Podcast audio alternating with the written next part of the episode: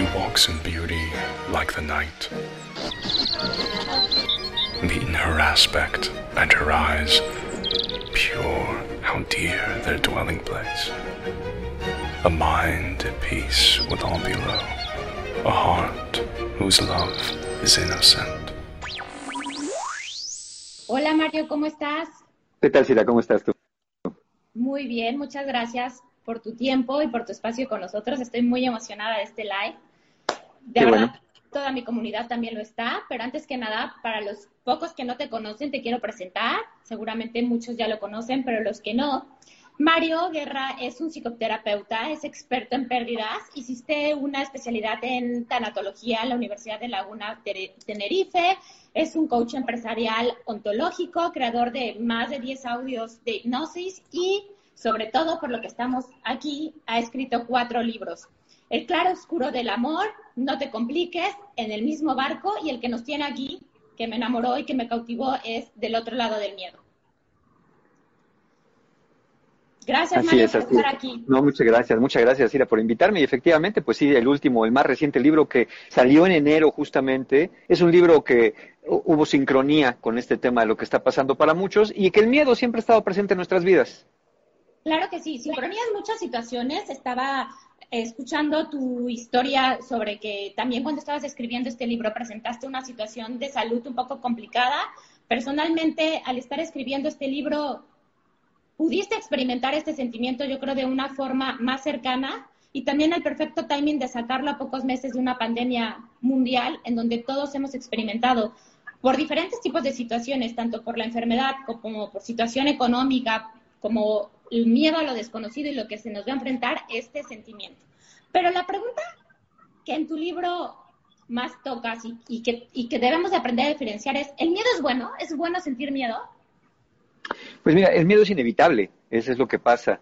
Eh, no es ni bueno ni malo, es útil en algunos contextos cuando nos previene de peligros, de lo que es peligroso, cuando el miedo nos alerta y nos mueve a la acción para ponernos a salvo, eh, y a veces hasta cuando el miedo se vu- vuelve divertido, como cuando vemos una película de terror o nos aventamos de un paracaídas, pero sabemos que de alguna manera tenemos cierta seguridad. No es tan bueno, el no es tan útil el miedo cuando se apodera de nosotros, cuando, vamos a decir literalmente, nos posee y el miedo hace que hagamos lo que dice que hagamos, como escondernos, correr, llorar, ponernos en posición fetal, paralizarnos, entonces no se convierte en tan útil. Pero es inevitable. Los seres humanos y todos los animales, de alguna manera, todos los seres vivos, eh, los mamíferos, las aves, los reptiles, los peces inclusive, compartimos esta emoción del miedo. Es una emoción primaria y es una emoción de supervivencia. No tener miedo sería igual a garantizar que probablemente algo malo nos va a pasar.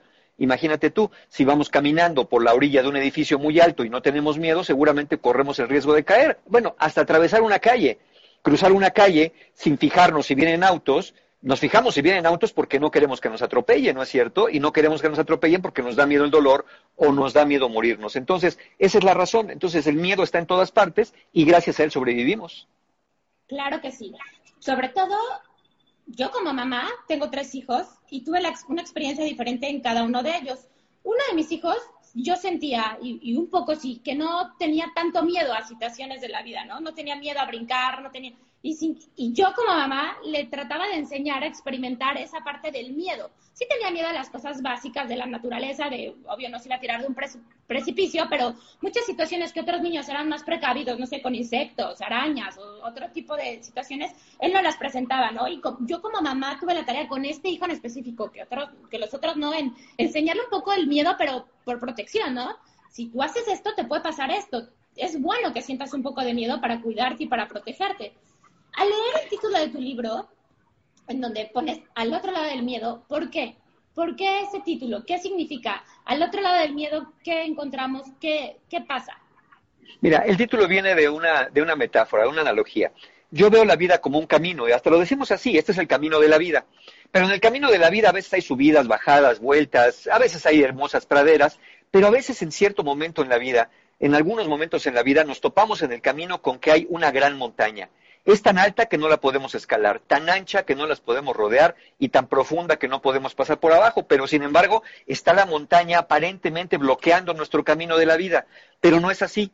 Si nos acercamos lo suficiente, vemos que la única manera de atravesar esa montaña es entrar a una cueva, una cueva que está atravesando y cruzando toda la montaña, porque el camino de la vida sigue del otro lado del miedo. Entonces, ¿qué hacemos? ¿Nos cruzamos la montaña o nos quedamos en la boca de la cueva? Si nos quedamos en la boca de la cueva es porque tenemos miedo. En cuanto ponemos un pie dentro de la cueva, escuchamos voces que nos dicen, es peligroso, ten cuidado, no vas a poder, ¿quién te crees que eres? Voces que desafían, voces que asustan, voces que a veces nos recuerdan voces de la infancia de autoridad, donde nos decían, tú no vas a poder, ya te viste, estás muy chiquito, tú qué sabes, quién te crees que eres y, esos desafíos. Entonces, si nos asustamos y nos regresamos a la entrada una vez más, pues ahí nos vamos a quedar. El problema es que el tiempo sigue pasando, es decir, que la vida sigue corriendo y nosotros muchas veces nos quedamos detenidos en la boca de la cueva por el temor a que no vayamos a salir. Pero yo siempre he dicho, y por eso es el libro, que la vida sigue del otro lado del miedo, que al final afrontar nuestros miedos no, no es desafiar a nuestros miedos, sino afrontar los miedos y decir, sí, a lo mejor sí voy a salir de esto no muy bien librado, pero voy a haber cruzado este gran miedo, este gran temor que me va a permitir seguir viviendo. Y después de haber cruzado este gran miedo, ya los otros miedos que vienen probablemente no se me van a hacer tan grandes, hasta el gran miedo final que la mayoría tiene, que es el momento de la muerte. Pero salvo ese, todos los demás miedos vamos a ir traspasándolos si nos atrevemos a entrar a la cueva, por supuesto. Claro.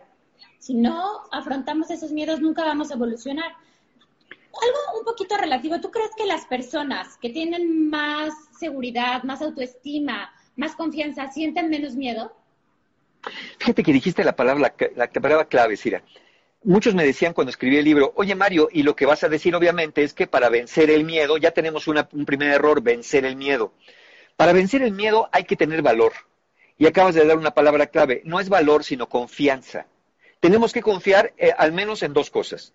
Tenemos que confiar en que el miedo se va a presentar para alertarnos de lo que puede ser peligroso, pero también tenemos que tener confianza en nosotros que somos capaces de escuchar la alerta del miedo, mirar aquello que nos señala y discernir si de verdad es peligroso o no es tan peligroso y si sí es peligroso, qué precauciones vamos a tomar. Tenemos que confiar en que tenemos la capacidad al menos de pedir ayuda cuando sentimos que algo muy amenazante nos rebasa, por ejemplo, una enfermedad grave. Por ejemplo, la muerte de un ser querido. Cuando no sabemos qué hacer, cuando sentimos que el mundo se nos viene encima, es cuando también podemos decir, voy a confiar en que tengo la capacidad de dejarme ayudar. Hay personas que dicen, yo no necesito ayuda, yo puedo todo solo, y se van quedando por ahí medio solitarios, efectivamente aislados, por no reconocer que esa sabiduría se necesita también para poder entender cuándo se tiene que pedir ayuda o cuándo uno puede seguir solo si eso es posible.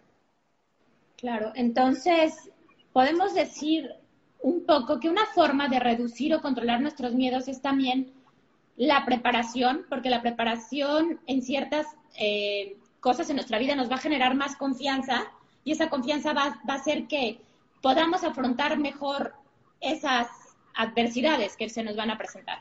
Por supuesto. Imagínate tú un trapecista o un paracaidista o una persona que hace acrobacias peligrosas o alguien que limpia vidrios en lo alto de un edificio. Esa persona obviamente tiene que haber aprendido a manejar el trapecio, el paracaídas, los arneses de seguridad, tiene que saber en qué momento jalar, en qué momento empujar, en qué momento sostenerse, en qué momento abrir, en qué momento soltar las manos, tiene que desarrollar la habilidad física para poder hacerlo en un momento dado. Entonces, toda esa preparación que vamos teniendo, estos aprendizajes que vamos teniendo, me hacen sentir más seguro. Por ejemplo, yo jamás me he aventado de un paracaídas si tú me dijeras, Mario, mañana vamos y, nos aventamos del paracaídas, cerramos los ojos, yo te diría, mira, ¿sabes qué? Mm, mm, déjame primero tomar unas leccioncitas, déjame, yo te oye, Sira, ¿tú, tú sabes este, aventarte paracaídas? No, yo tampoco sé, pero ahí aprendemos aventándonos. No, no, no, mira, prefiero que alguien me enseñe, prefiero que tomar precauciones. Eso es, la confianza se genera a través de aprender, a través de practicar. Ese es el gran riesgo de la ausencia de miedo cuando el miedo es oportuno tenerlo, por supuesto, y en la dosis que es oportuno tenerlo. Claro. Te voy a hacer dos preguntas un poco contradictorias. Esta es la primera, pero siento que es algo, bueno, a mí me pasa. En mi camino, en mi, de mi carrera, en mi jornada, en cómo educo a mis hijos, en mi día a día, siento que de repente como que nuestra mente siempre nos juega una mala jugada. siempre hay eso que decías en el túnel, esas voces que como que te hablan al oído y te dicen, cuidado, esto no lo vas a poder, no hagas esto porque esto no es bueno. O como esa parte que tú misma, esos miedos que se apoderan de nuestra mente y que a veces dejamos que controlen nuestras acciones, más allá de protegernos como de limitarnos, ¿cómo poder controlar esos pensamientos o ser, eh, no dejar que esas voces se apoderen de nuestra mente? Ah, mira, eh, lo que tenemos que hacer es justamente verlas como lo que son. Son voces y nada más. No son seres que gobiernan nuestro actuar, no son eh, dioses que nos hablan del más allá ni, ni, ni de ultratumba. Es una voz. Y yo escucho las voces. Por ejemplo, si tú me dices, oye Mario, fíjate que tu, tu color de camisa no te va. Y yo puedo escuchar tu voz y después ver el video y decir, hombre, tiene razón Cira, ese color no me va. O a mí me gusta, aunque no sienta que no me vaya, a mí me gusta ese color. Escucho tu voz, pero basado en lo que yo quiera, en lo que yo piense, en lo que yo necesite, bueno, yo es como voy a acabar actuando. No quiere decir que no, no me importe lo que tú me dices, quiere decir que de lo que tú me digas, yo lo escucho, lo tomo en cuenta, lo sumo a otro tipo de elementos y ahí voy a decir. Si alguien me dice, fíjate Mario, que ya dijeron que el coronavirus se contagia por usar lentes, no los voy a aventar en este momento. Simplemente voy a decir, a ver, ¿dónde sacaste eso? ¿Quién te lo dijo? No, pues es que por ahí en el WhatsApp me dijeron, ah, bueno, pues, pues entonces muy probablemente eso no es verdad. Pero escucho esa voz, no se trata de taparse los oídos para no escuchar las voces, sino de tener la capacidad, que eso se llama pensamiento crítico, de poder evaluar qué es lo que estoy escuchando y qué de aquello que estoy escuchando lo puedo correlacionar con lo que sé y con lo que puedo aprender. Y entonces, aunque el miedo me diga, te vas a morir, te vas a quedar pobre, vas a vivir abajo de un puente, bueno, sé que si hago unas cosas y dejo de hacer otras, probablemente eso se vuelva realidad. Pero no porque las voces me digan eso, se van a volver realidad si yo estoy hablando o haciendo en contrario. Es decir, si estoy trabajando, si me estoy cuidando, si me estoy protegiendo. Eso no me inmuniza porque puedo aún estarme cuidando y contagiarme de algo o tener un revés financiero. Sin embargo, evita que aumente la probabilidad de que yo tenga algún problema si me hago cargo. Esa es la palabra, hacerse cargo eh, y también reeducar al miedo. Si el miedo de todo nos alerta que es peligroso, es irle enseñando, mira, esto asusta, pero no es peligroso. Esa es una gran distinción y tú hace rato hablabas de los hijos. Una gran distinción para los hijos, pero también para los adultos, es aprender a distinguir que no todo lo que asusta es peligroso y no todo lo que es peligroso nos asusta. Eh, por ejemplo, no todo lo que asusta es peligroso. Muchas personas le tienen miedo a los tiburones. Bueno, las muertes por ataques de tiburón en un año más o menos son 64. Casi nadie le tiene mucho miedo a los mosquitos. La gente los ve como molestos. Bueno, los mosquitos el año pasado mataron más de 300 mil personas. Es decir, es más peligroso un mosquito que un tiburón. Pero nosotros aprendimos a tenerle más miedo a los tiburones y menos miedo a los mosquitos. A eso es a lo que me refiero. Es tener, reaprender aquello que hemos aprendido preguntándonos de, ¿debería tenerle miedo a esto? Ahora, esta es la parte que te preguntaba como del miedo, de dejar que nuestra mente se apodere de nosotros. Y ahora es un tema un poco delicado, pero sí me interesa tocarlo. Hay una corriente como de excesivo positivismo, o, sea, ejemplo. Eh, va a explotar el volcán, ¿no? Los científicos dicen, va a explotar el Popocatépetl. Y la gente, no va a pasar nada, todo está bien. Eh, pero ¿cómo si todo el mundo nos está diciendo que es probable que el 85% mañana suceda esto? Y esta corriente como de del positivismo, de todo va a estar bien, yo presiento que va a estar bien, también nos aleja un poco de la parte positiva del miedo, de prevenirnos, porque como que este, no sé si has sentido tú esa fuerte teoría del positivismo, de que nada pasa, de que todo va a estar bien y de que, no sé, le platicas a una persona, la verdad es que me diagnosticaron esto y te contestan, no, siento que no te va a pasar nada o mi hijo se, se enfermó de esto, no, todo va a estar bien. No, o sea, los doctores me están diciendo que está mal y tengo que seguir esto y esto. Pero esa corriente excesiva de positivismo, ¿qué piensas tú de eso? Mira, eso le podríamos llamar optimismo irracional el optimismo, el ver el lado positivo de las cosas, está bien, pero hay un optimismo racional, el que me hace, que tengo razones para pensar que las cosas pueden estar bien, y el irracional, el que yo digo que las cosas van a estar bien solamente porque tengo el deseo que de estar bien y algunos creen que tienen poderes metafísicos o que, o que la buena suerte, ¿no? la superstición, el pensamiento mágico, como yo deseo que todo esté bien, vas a ver cómo no va a pasar nada, porque ya hice la danza de la buena suerte. Y como hice la danza de la buena suerte, no va a pasar nada. Si por casualidad no pasa nada, las personas tienden a creer que la danza de la buena suerte y luego la andan haciendo para todas partes. Ese, es el fenómeno de la causalidad atribuirle de alguna manera a un acto ritual o supersticioso poderes que, no tiene objetivamente. El mecanismo de defensa más primitivo que tenemos los seres humanos contra el miedo es la negación. A mí no me va a pasar. Y todavía una negación muy personalizada. Sí, sí, sí, los demás que se van a enfermar, pero yo, yo no me voy a enfermar. Oye, ¿por qué tú no te vas a enfermar? Porque yo tengo muy buena suerte y nunca a mí no me dan ni gripas. Claro que te dan gripas, que no te den cada año, tres veces al año, no quiere decir que nunca te hayan dado, pero tú ya te sientes inmune y entonces vas difundiendo esa idea, por eso te confías, por eso no te cuidas. A veces tienes, eh, las, las, circunstancias coinciden para que no tengas algo grave, pero lamentablemente a veces sí, y es cuando pues ya ni dices nada porque ya te moriste. Claro. Y no sé si has visto que hay familias, o sí, ciertas familias que tienen como mucho más arraigado ciertos miedos. ¿Tú crees que el miedo es hereditario o es por educación? Mira, hemos visto, hay estudios que afirman que hay miedos que se pueden, se pueden heredar. Genéticamente hay una transmisión epigenética, pero no son la mayoría de los casos hasta donde sabemos. La mayor parte de los miedos son aprendidos. Tenemos miedos naturales. Los miedos naturales son muy poquitos. Tenemos miedo a caer de grandes alturas. Tenemos miedo a los objetos que se acercan a nosotros a gran velocidad, porque un objeto que se acerca a gran velocidad nos puede dañar. Tenemos miedo también a, los ruidos fuertes repentinos, sobre todo si no sabemos su origen. Oímos un tronido por acá y rápidamente reaccionamos. Y tenemos miedo naturalmente a las serpientes y a las arañas. Ahora tú me dirás, bueno Mario, y si esos miedos son naturales y todos los compartimos, ¿Cómo es posible que haya personas que, viajan en avión y que no le tengan miedo a las alturas? ¿Cómo es posible que haya personas que son cueteros y echan cohetes y no salen corriendo cuando echan los cohetes o, los que van a los conciertos con los ruidos fuertes? ¿Cómo es posible que haya personas que tengan mascotas tarántulas y serpientes y no les tengan miedo? Ah, porque siendo natural ese miedo, de alguna manera aprendimos a no tenerle miedo. Aprendimos eh, por una cuestión familiar, porque así se acostumbraba en la casa, porque por, por, lo que sea, aprendimos a no temerles. Y entonces vamos manipulando esas cosas de manera distinta porque aprendimos a no temerles. Si en la familia le tenían miedo, yo, yo conocí una persona que le tenía mucho miedo a los insectos. Y sus hijos cada vez que no, no agarres una hormiga, no, hazte para acá una araña, huye una mosca, qué barbaridad, lleno de bacterias y virus. Los hijos después de esta persona le tenían miedo a todo clase de insectos miedo que no lo hubieran tenido si no es porque su mamá les alertaba a cada aparición de un insecto, porque ella también después reaccionó y dijo, bueno, si es cierto, yo también lo aprendí de mi mamá. Me decía que guácala los insectos, que los insectos picaban, que babeaban o que transmitían enfermedades. Claro que los, muchos de los miedos son aprendidos.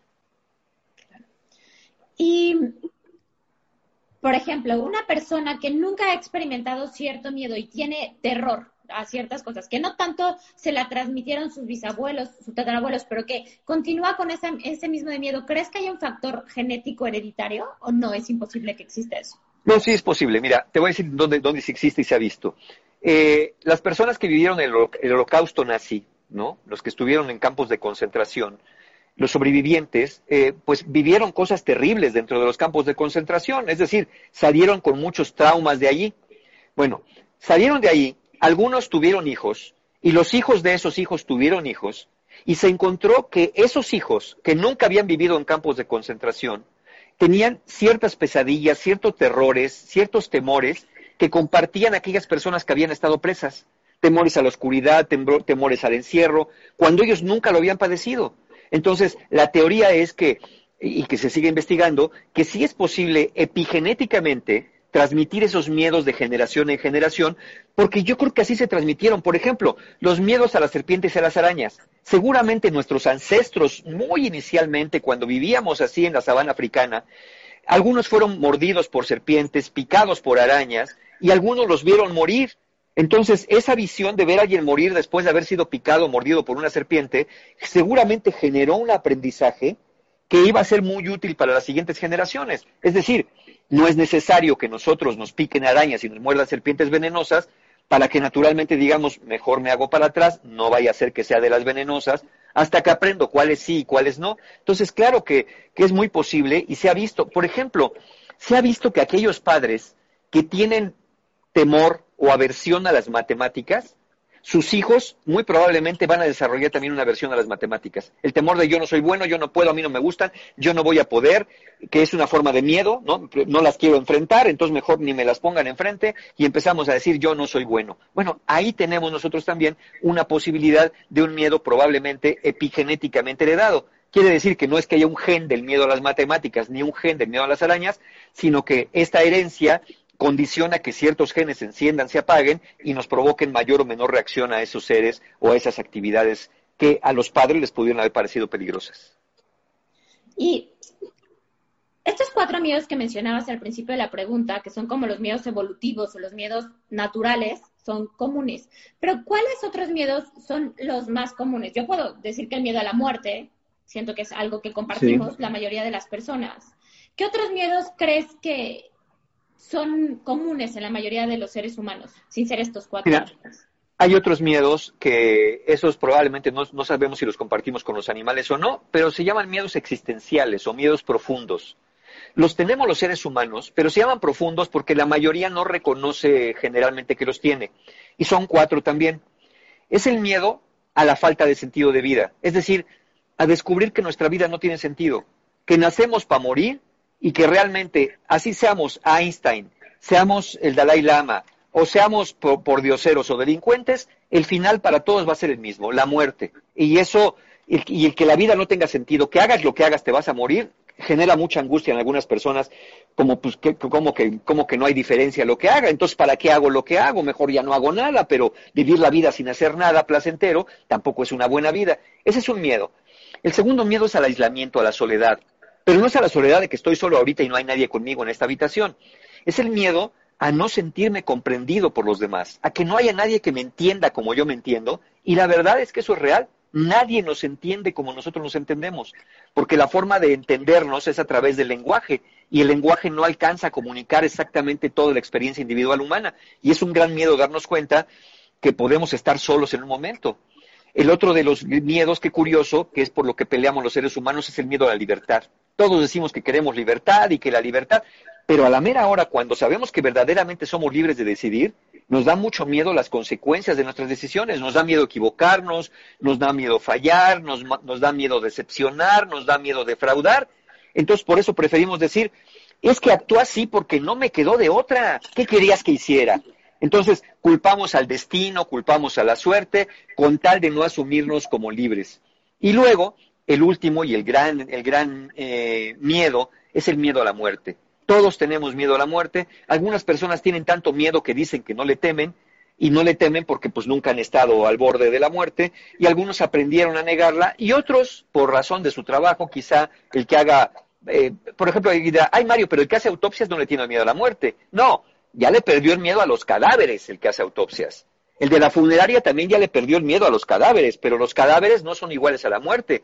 Que el cadáver sea el resultado de la muerte de un ser vivo no quiere decir que la muerte esté dentro del cadáver. Entonces, el miedo a la muerte también es un miedo profundo porque es el miedo a que no haya nada del otro lado, el miedo al ya no ser, el miedo a ya no sentir. Muchos dicen, no, le tienes miedo al infierno. No. el verdadero miedo es a que no haya nada después y que aquí las personas que nos amaron se olviden de nosotros. Ese es el gran miedo. Sí, a saber que el mundo va a continuar el día que tú no estés, que no estemos. O sea, el mundo sigue y tú fuiste parte de él mientras estuviste aquí, pero después las cosas continúan. Y algo es que, imagínate, Cira, imagínate que de verdad tomar en cuenta eso. Cuando muramos, el mundo va a seguir sin nosotros. Nuestros seres queridos van a seguir comiendo, respirando, jugando, eventualmente volviendo a reír. Y un día, después de varias generaciones, cuando mucho, ya nadie se va a acordar que existimos. Ah, salvo que seamos eh, Einstein o los Beatles, pero, pero no sé si Einstein en, mil años, si la humanidad sigue, alguien se va a acordar de él, ¿eh? No lo sé. Seguramente no. Sí, definitivamente. Y algo que nunca definitivamente había pensado es que tener miedo a la libertad, pero definitivamente sí. Ahorita recuerdo, no sé, las primeras decisiones que tomé libres, yo te puedo decir, qué carrera iba a estudiar o la persona con la que me casé. Sí sentía gran miedo al tomar esas decisiones en libertad. Creo que en ese momento me hubiera gustado, me hubiera encantado que mis papás pudieran seguir tomando decisiones por mí, porque el enfrentarte a una decisión que sabes que tú vas a afrontar las consecuencias de equivocarte o acertar, da muchísimo miedo, definitivamente. Y no era un miedo. Todo el mundo decimos, todo el mundo queremos libertad, pero tener la libertad con la responsabilidad de las consecuencias, ¿a poco nos gusta mucho al principio? Cuesta mucho. No, no, no. Y lo hacemos hasta las cosas más simples. Vamos a comprar una camisa. Y voy, oye, ¿cuál, cuál, cuál crees que me debo comprar? ¿La azul o la roja? No, pues no, no, no, dime, es que no sé, fíjate, no sea que me vaya a equivocar. Vamos, si eso hacemos con una camisa, que estamos pensándolo como si estuviéramos pensando con quién nos vamos a casar, bueno, pues entonces yo he conocido personas que de verdad entran en un gran conflicto porque tienen miedo de equivocarse sobre el sabor del helado que van a pedir y se la pasan en la vitrina de la heladería pensando concienzudamente como si estuvieran eligiendo qué carrera van a estudiar. Cuando tú le dices, a ver, fresa, vainilla, chocolate. No, no, no, no, no, es que qué tal que me equivoco. Bueno, si te equivocas, no te lo comes. No, pero pues cómo lo voy a desperdiciar. Ahí hay un temor, ¿no? ¿Qué van a decir de mí si pido un helado que no me gusta y luego no me lo como? Van a decir que probablemente me lo decían de niño. Ah, no, ya lo pediste, ahora te lo comes, porque no desperdicies, porque no estamos tirando el dinero, porque cuántos niños pobres quisieran. Entonces, como eso me da miedo el juicio de los demás, pues me voy bloqueando. En esta parte de empieza a haber un miedo, sobre todo en ciertas personas, que paraliza, ese miedo que ya te impide hacer las cosas, que se puede transformar hasta en sentimientos como de ansiedad, podríamos decirlo. Porque yo sí lo he llegado a vivir en ciertas circunstancias, sobre todo circunstancias que sé que están fuera de mis manos, no sé, alguna enfermedad de algún familiar. ¿Qué hacer ante esa situación, ese miedo que te paraliza, ese miedo que te haces control, sí, estar en control y sentir hasta ansiedad, otros sentimientos? Mira, yo creo que es normal que cuando las situaciones nos rebasan, cuando lo que está sucediendo va más allá de las capacidades habituales que tenemos para resolverlo, es natural y a veces hasta sano detenerse. Así como, de, a ver, a ver, espérame tantito, déjame pensar, ¿no? Oye, hasta lo decimos a veces, este no, no puede ser, es como un momento para tener, para, para acomodar todo. Eh, lo importante con el miedo es que no nos deje permanentemente paralizados. Que nos paralice a veces es útil, Mira, hasta cuando nos perdemos, si vamos en una autopista y de pronto sentimos que, oye, ya pasó tiempo, pero no llegamos porque ya se supone que teníamos que haber llegado, a veces no sabes que, a ver, párate, párate, oyes un ruido, ¿no? Oye, espérate, a ver, detente porque oigo un ruido, no vaya a ser el motor, no vaya a ser una llanta. Nos detenemos para averiguar, para actuar en un momento dado. Si, ¿Cómo saber si paralizarte es útil? Si paralizarte es para pensar y luego actuar, el haberte paralizado fue útil. Si el paralizarte es para esconderte permanentemente, para ya no tomar acción, para regresar y, mantenerte allí congelado, dejando que la vida pase, con tus deseos bloqueados, con tus sueños paralizados, con, tus, eh, con tus afectos abandonados, entonces esa, esa, parálisis no es buena. La parálisis que se prolonga más allá del tiempo necesario para pensar y resolver, generalmente no nos conduce a nada bueno. Yo puedo pensar de pronto, si tengo un malestar en el cuerpo, que, híjole, tengo un dolor, oye, no vaya a ser algo del corazón, no, no, espérame, ¿sabes qué? Voy a ir al doctor a que me revise. Y entonces a lo mejor debo pasar dos o tres días porque estoy tratando de asimilar, pero si el dolor persiste, digo, no sabes que ahora sí ya voy a ir porque ya me dio miedo. Esa parálisis me puede ayudar a preguntar cuál es el mejor especialista, me puede ayudar hasta sacar la cita, me puede hasta ayudar a ver que un tiempito, a ver si ya me pasó. Pero si, si constantemente, no, no, seguro no tengo, lo que tú hablabas, ¿no? La negación desadaptativa, este, este optimismo irracional, no, seguro no tengo nada, seguro es una indigestión, pues a lo mejor al rato caigo muerto, fulminado de un infarto, porque, ¿por qué? Porque me paralicé de actuar, de buscar ayuda, cuando las señales estaban presentes. Sí, y si te fijas en todo lo que hemos hablado, el miedo es un sentimiento que está presente en todas las facetas de nuestra vida. Si estamos muy felices, el día de nuestra boda, el día que nos vamos a casar, estamos muy felices, pero tenemos miedo que esa felicidad se acabe pronto, que esa felicidad no dure toda la vida. Eh, si cuando somos chiquitos, creo que hasta, esta es una palabra fuerte, pero nuestros papás, en el trabajo, el gobierno, el miedo usa, el, miedo es una herramienta de control de la sociedad. Eh, cuando, se usa como eso, sí. Si yo lo uso como un medio de control, Por ejemplo, vamos a pensar desde la chamanería, ¿no? Los brujos, ¿no? Entonces, si desobedeces al chamán, te va a echar una maldición, aquel que te va a echar mal de ojo, este, cierta manipulación de información para crear miedo que le hemos visto a lo largo de la historia que se dio en ciertos momentos para poder controlar a las masas, por supuesto que se convierte en un arma, ¿no? Finalmente. Pero, pero ahí lo que conviene es reflexionar. ¿Qué tan cierto es esto que me dicen? ¿Qué tan cierto es que me va a caer una maldición?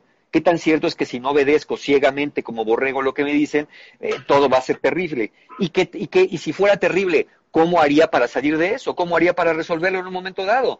Entonces, eh, empezar a generar confianza, empezar a pensar, empezar a, a, preguntarnos, a cuestionar al miedo, nos puede ayudar a darnos cuenta si ese miedo está sustentado o es un miedo nada más eh, de una gran máscara de, de, de terror que nos está asustando como niños para que obedezcamos en un momento dado.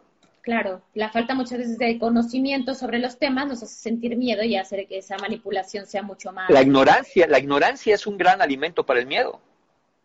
Esto que dices de la ignorancia, yo estudié nutrición, entonces a veces escuchas hablar a las personas y tienen miedo a mil cosas, ¿no? Pero ves a la persona a lo mejor con diabetes o con problemas de presión y está tomando un pastel gigante.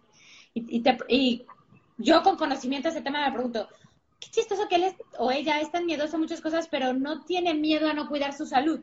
Pero no es que no tenga miedo, es la falta de conocimiento que le hace no tener miedo sobre ese tema. Entonces, la falta de conocimiento hace o que tengamos más miedo o que no tengamos miedo porque no lo conocemos.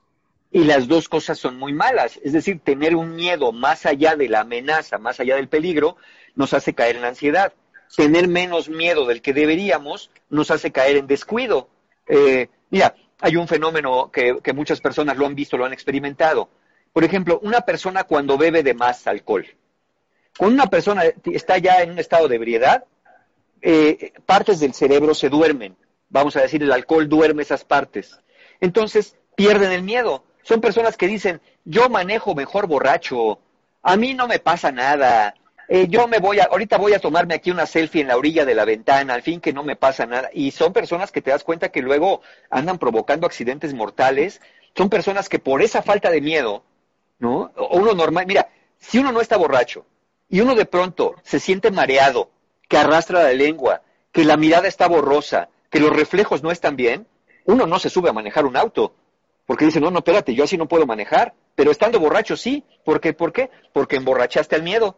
Y una vez que el miedo está borracho, pues ya, ya no nos habla, ya no nos dice nada, ya no nos previene, y ahí también están, ahí podemos ver claramente en las personas alcoholizadas los efectos de la ausencia de miedo y de, la, y de una aparente irresponsabilidad, pero puede no serlo, sino la irresponsabilidad es haber bebido en esa, en esa, en esa dimensión, en esa magnitud, y después el alcohol hace el resto. Nos duerme al miedo y el miedo ya no hace nada.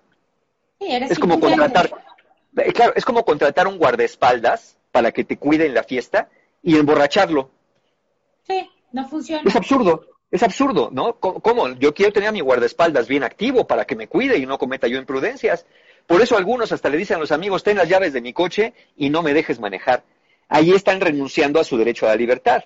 Oye, yo, yo puedo decidir cuánto tomar, es como niño. Como no me puedo medir cuánto tomo, ten mejor las llaves de mi coche y aunque te las pidas no me las des. Ya luego borracho el otro, no, no a mí me da las llaves porque si no te parto la cara. O sea, es un absurdo, ¿no? Definitivamente, pero fíjate que esto nos cambia un poquito, o más bien, nos cambia la idea del miedo. El miedo es bueno.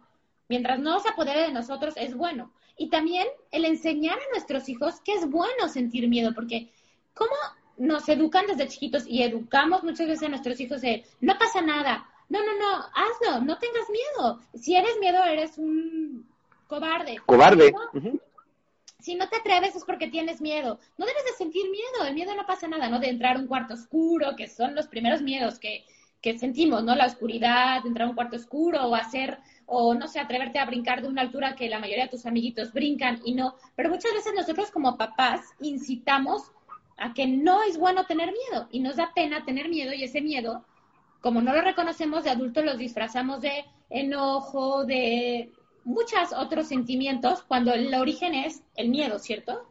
Claro, porque nos enseñaron que el miedo es propio de cobardes, nos enseñaron casi, casi que el miedo era un defecto, que no deberíamos tenerlo y que lo que teníamos que hacer era ser valientes. Es, tan absurdo como decirle a un niño, súbete a la bicicleta, ¿qué te va a pasar? No te va a pasar nada. No, pues sí le puede pasar. Se puede caer y se puede lastimar seriamente. Métete al agua, ¿qué te va a pasar? No, pues si no sabe nadar se puede ahogar, sí, sí le puede pasar. O sea, siempre pasa algo, pasan cosas chicas, pasan cosas grandes. Pero lo que hay que hacer es validar, decir, a ver, entiendo que le tengas miedo a la oscuridad, porque ya me dijiste que en la oscuridad sientes que van a aparecer fantasmas y demonios. Bueno, yo te voy a acompañar en la oscuridad para cerciorarnos de que no existen estos seres. Yo sé que no existen, pero quiero que tú te cerciores. Entonces, vamos juntos para cerciorarnos de que no hay, pero entiendo. Entiendo que si tienes miedo a que aparezcan fantasmas y demonios en la oscuridad, no quieras estar en la oscuridad. Entiendo que si tienes miedo que estando solo te van a aparecer toda clase de entidades diabólicas, entiendo por qué no quieres estar, estar solo. Entiendo tu miedo. Lo que te voy a ayudar es entender que las razones de tu miedo no tienen un sustento en la realidad. Eso es a lo que te voy a ayudar como papá. Porque efectivamente, si crecemos con esta idea de que el miedo es un defecto, que no lo debemos de tener, que es motivo de vergüenza, hasta luego hacemos burla nosotros. Ay, tiene miedo. Pues sí, sí tengo, por eso no lo hago. Pero si, si no lo bloqueamos, como tú dices, lo disfrazamos de enojo a veces o de aparente indiferencia. Volvamos al ejemplo del paracaídas. Si tú me dijeras, oye Mario, vámonos mañana a aventar en paracaídas, ¿no? Y yo no reconozco mi miedo, te voy a decir, no, Sira, no, no, eso de paracaídas es una tontería, eso es para gente tonta que no tiene otra cosa en que ocupar su vida. No, yo soy, yo, yo tengo que leer un libro, ¿cómo crees? Tengo que recitar a Shakespeare, yo, yo hago cosas útiles para la humanidad, tengo que dar una conferencia muy importante. No, Sira, yo no tengo tiempo de andarme aventando en paracaídas como si fuera adolescente. Este aparente desprecio está ocultando mi miedo, ¿no? Tengo miedo, no, no es que sea desinterés genuino, porque si fuera desinterés genuino te diría, mm, pues no, fíjate que no, no se me antoja. Y ya. Pero ¿por qué trato de convencerte que eso es tonto, que yo estoy muy ocupado? A ver, ¿a quién trato de convencer? ¿A ti o a mí de que no tengo miedo y de que eso no me importa, de que eso no me afecta, ¿no? Entonces, sí, sí, sí, el miedo se disfraza. Y cuando el miedo se disfraza, pues no lo puedes tratar como tal, lo tratas como otra cosa. Sí y no cumple la función positiva de este. No dejamos, que, no dejamos que cumpla su función, efectivamente, y si no dejamos que cumpla su función, el miedo es muy noble, fíjate. Si no dejamos que cumpla su función, el miedo va a persistir, persistir, persistir de una forma u otra. Y si de verdad lo bloqueamos a tal nivel, nos va a provocar un ataque de ansiedad. Con el ataque de ansiedad, el miedo dice, como no me haces caso por la buena, me vas a hacer caso por la mala. Te voy a bloquear tu capacidad de pensar para que yo me haga cargo de ponerte a salvo porque esto que estoy sintiendo es terrible. Entonces, puede venir desde ataques de ansiedad, desde trastornos de ansiedad o simplemente una parálisis de pronto, ¿no? Cuando quedamos como aterrados por algo porque ya el miedo se hizo cargo porque porque él tiene que hacerse cargo. Él tiene que cumplir con su función, es un es un aliado muy leal, no nos va a dejar hasta que no nos alerte y vea que somos capaces de hacernos cargo. Mira, si el miedo llega y nos ve ocupados. Por ejemplo, si me dicen, eh, fíjate Mario que tienes un problema legal y un problema médico grave al mismo tiempo. Ah, bueno, pues obviamente va a venir el miedo. Pero si cuando venga el miedo me encuentra contratando un abogado, haciéndome estudios médicos para someterme a un tratamiento, si ya me encuentra con manos a la obra, el miedo va a decir, ah, bueno, bueno, ya se está haciendo cargo, no me necesita que me quede, me voy a quedar por aquí por si se ofrece, pero lo voy a dejar que actúe porque pues estoy viendo que está Mario muy ocupado, ya está, ya está con manos a la obra. Pero si en cambio el miedo en la misma situación, yo con un problema legal y un problema médico grave simultáneamente, el miedo llega y me ve en posición fetal, temblando, llorando, asustado, el miedo va a decir, no, no, no, no, no, él me necesita, me necesita para que lo cuide, porque vea nomás, está como un niño, como un feto todavía no nacido, así de indefenso está. Entonces, mi tarea es cuidarlo, yo me voy a quedar para prevenirle de todos estos grandes peligros que están pasando.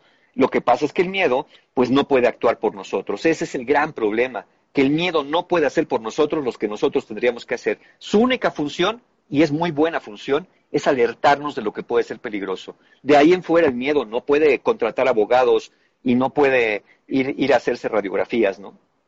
No, el miedo llega, nos alerta y espera que nosotros reaccionemos ante esto. O sea, la naturaleza es maravillosa, definitivamente. Sí. Nos puso como ahora sí decías un guardaespaldas 24/7 diciéndonos, peligro, peligro, peligro, por aquí no es, ¿no? Así es, así es. Y nuestra tarea es escucharlo y reeducarlo a veces cuando ha aprendido demasiadas cosas peligrosas que no lo son. Sí, cuando, cuando ese miedo no está bien enfocado y, piensa que todo es un peligro, también hay que reeducar al miedo, se puede Hay que enseñarle, mira, esto no es peligroso, te voy a explicar por qué, te voy a demostrar por qué. Esto sí, esto sí es peligroso y de esto nos tenemos que seguir cuidando toda la vida, ¿no? Hay, hay cosas que siempre van a ser peligrosas, tú lo dijiste, ¿no? La erupción de un volcán, una enfermedad grave, es natural tenerle miedo. Es como si alguien que le dedicaban de diagnosticar cáncer dice, no, yo no tengo miedo. Bueno, pues eh, eh ya dije que la negación es el primer mecanismo de defensa. Y es natural al principio decir no tengo miedo. Ya después los miedos van saliendo conforme la situación va progresando. Definitivamente. Pues tenemos muchas preguntas, Mario. Voy a empezar con ellas porque quiero que logremos contestar la mayoría. A ver, aquí va una muy buena. ¿Existe el miedo al éxito? ¿Crees que las personas le tengan miedo al éxito? Bueno, los que tienen miedo al éxito realmente tienen miedo a las consecuencias del éxito. Es decir, como ya tuve éxito, ¿qué se espera de mí después? ¿Qué tal que no vuelvo a tener otro? ¿Qué tal que fue una casualidad? Es decir, son aquellas personas que sienten que lograron el éxito por obra de un milagro o de la casualidad. Es como decir, yo no debería estar aquí, pero ya estoy.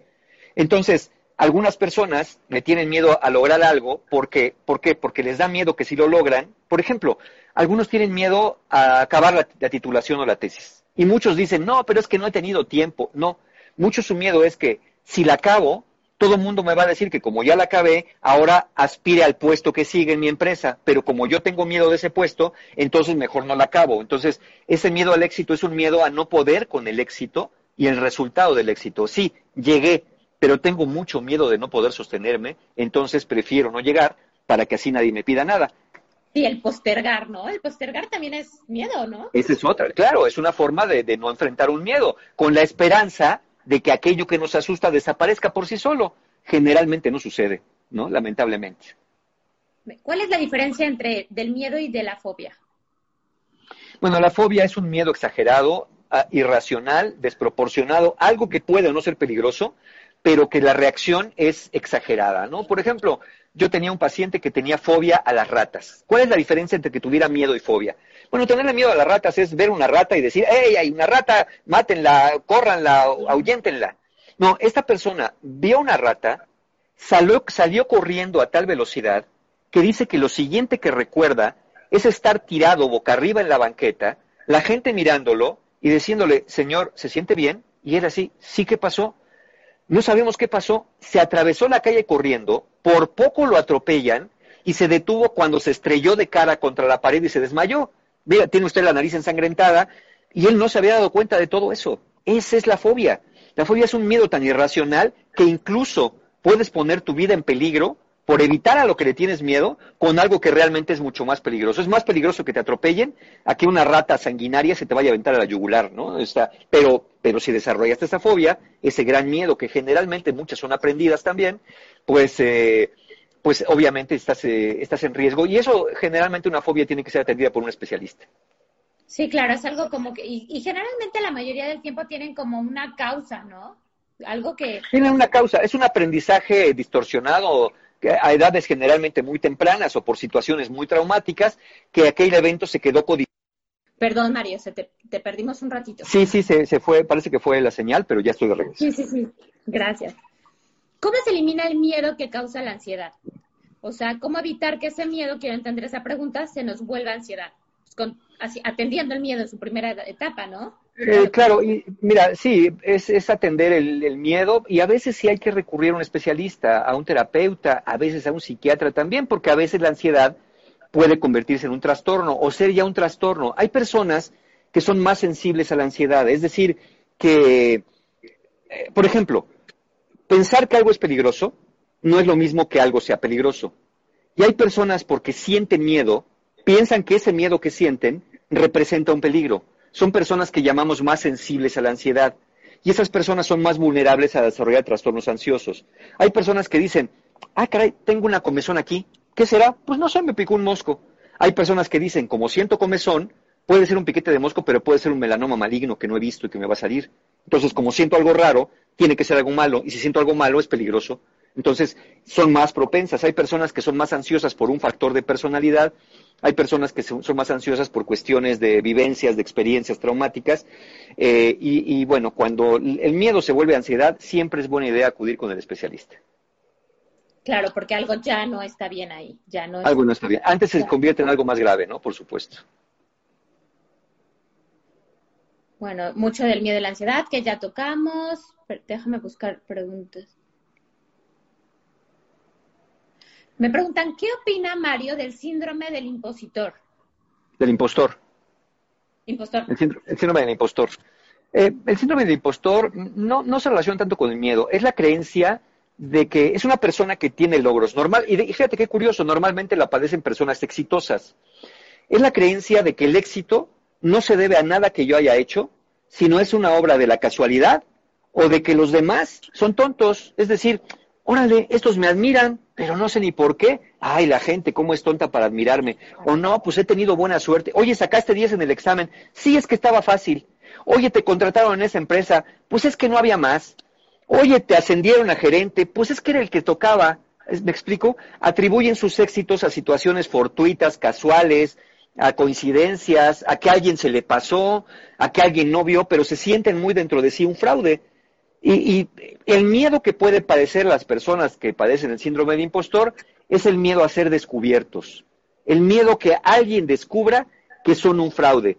Pero como no lo son, nadie lo va a descubrir. El problema es que el miedo lo tienen constantemente y viven en angustia de que un día se van a equivocar terrible, de que un día van a meter la pata, de que un día la gente los va a decir, ah, ya nos dimos cuenta que no eres nada. Pues, pues soy lo que soy finalmente, ¿no? Pero, pero ellos lo padecen mucho porque viven con el constante temor a ser descubiertos de algo que no existe, ¿no? De un supuesto fraude. Wow. De hecho, las personas, de hecho, las personas engañadoras, los que de verdad cometen fraudes, luego ni miedo tienen a que los descubran. No inventes. Nunca, la verdad eso nunca lo había oído, pero sí está cañón. Bueno, te cuento que me han puesto, eh, para no hacerte una pregunta y una pregunta porque no nos va a dar tiempo, pero cómo empezar un nuevo negocio, cómo eh, dejar a mi pareja porque ya no soy feliz, Saludos al Rockstar del Amor, también te ponen muchísimo. Muchas gracias. Em, cómo em, dejar mi trabajo anterior y bueno, en general todo es cómo generar un cambio en mi vida de una posición en donde no soy feliz a buscar algo que probablemente me haga feliz, pero como no lo tengo seguro, no me atrevo a.